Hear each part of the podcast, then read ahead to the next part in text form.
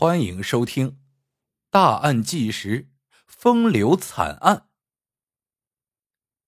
一九九八年十一月二十三日，一个当地人称潘金莲的三十岁女人看海云被押赴刑场。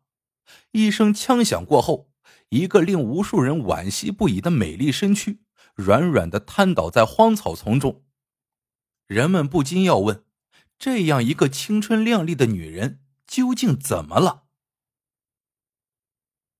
一九六八年出生的看海云是合肥市肥东县解集乡看集村的农家女子。她有着高挑苗条的身材，白净滑嫩的皮肤，一双眼角略微上扬的丹凤眼，是远近闻名的美人。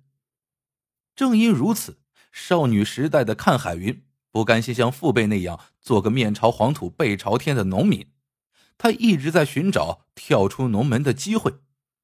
他先在一个当地的单位当服务员，后又到合肥市白林玩具厂当了一段工人，均未能转正。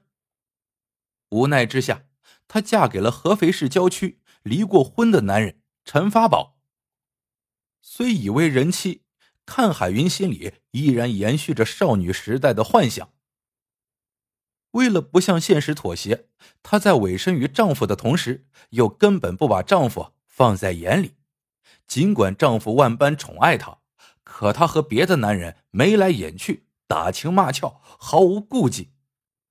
渐渐的，多事之徒便送了个潘金莲的绰号给她。偷情似乎成了她整个精神世界的寄托。随着婚姻裂缝的扩大，丈夫。再也不能体验到家的温情。终于有一天，鬼迷心窍的陈发宝竟踏上了欺辱幼女的犯罪之路，结果被判了十二年徒刑。丈夫入狱后，看海云更是丢下年幼的女儿，大胆寻找刺激。关于她的风流韵事，一桩连着一桩。她成了一些心怀不轨的男人梦想中的月亮。其中一位风流的垃圾老板瞄上了他。垃圾老板名叫黄德福，是安徽省肥东县石塘镇人。八十年代末，这位土老板告别妻子和一对儿女，独自到上海滩捞世界。九十年代初，他瞄准了收废铜烂铁的行当，逐渐发家起来。黄德福一有钱就飘飘然了，大把大把的票子专花在女人身上。他认为，只有这样才能体现他的人生价值。一九九三年春节期间，看海云与黄德福在肥东县麻将桌上认识。看海云的美貌让黄德福紧张兴奋的透不过气来，他立马向这个令他垂涎已久的美人发起了进攻。一个是风流成性，一个是求之不得。黄德福和看海云两人。很快就勾搭在了一起。正月正是乡下人悠闲的季节，黄德福为了避人耳目，常以邀约打麻将为由，将看海云带去外地，两人出入形同夫妻。此事很快传到了黄德福妻子孟世芬的耳朵里。这位传统的贤妻良母在气愤之余，费尽周折找到了看海云，警告他说：“小看。”你我都是有儿有女的人了，你可不要跟我家德福乱来。你们趁早歇手，否则我不会罢休。面对黄德福家找上门的女人，看海云并无丝毫的愧疚和惧怕，他反而在黄德福面前撒娇耍性子，闹得黄德福回家恨恨的对老婆孟世芬发火：“别管我，你越管越坏事。”孟世芬伤心的泪水打湿了衣襟，这泪水滋生了他心中罪恶的种子。为了躲避孟世芬的干涉，正月还没有过完，这对风流男女便跑回到了上海。看海云把五岁的女儿托付给自己的父母，无牵无挂。两人在上海徐汇区租了一间屋子，开始了在一起同居的生活。然而好景不长。孟世芬追到了上海，想再找看海云谈谈，但他一个人不敢去，想找几个人陪同。他便找到了在上海开店的小姑子黄翠萍，即黄德福的妹妹，和老乡孙真兰。三十出头的孙真兰是肥东县石塘镇农民黄永贵的妻子。黄永贵夫妇在沪郊开了一个小饭店，夫妻俩为人忠厚，把一双儿女交给父母照看，指望在上海赚点钱回去过点安稳日子。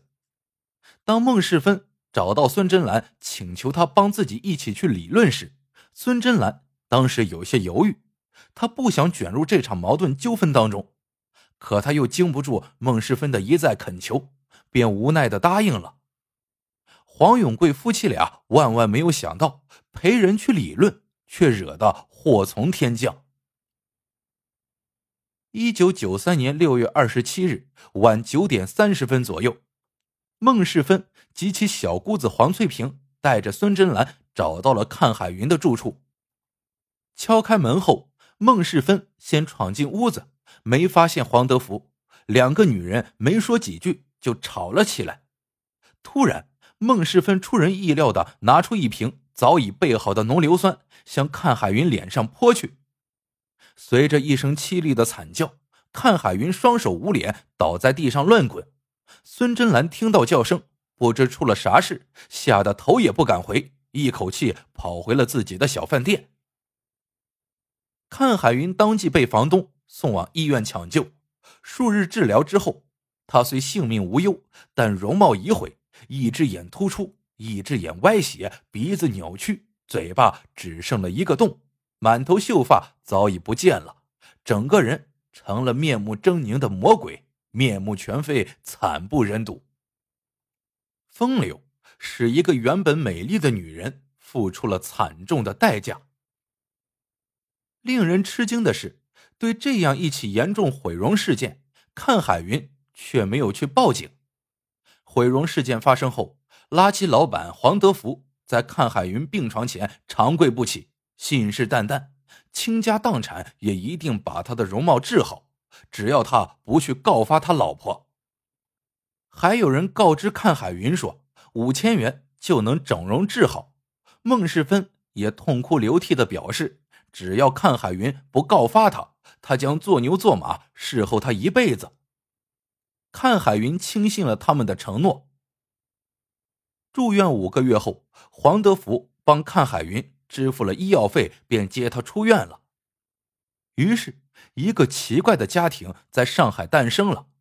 看海云搬到了黄德福重新租住的地方，与孟世芬生活在了一起。黄德福每月支付看海云八百元的生活费，孟世芬。则像保姆一样服侍看海云的饮食起居，这样一个一男两女组成的怪胎家庭，竟在上海的郊区民宅里持续了两年之久，而且相安无事。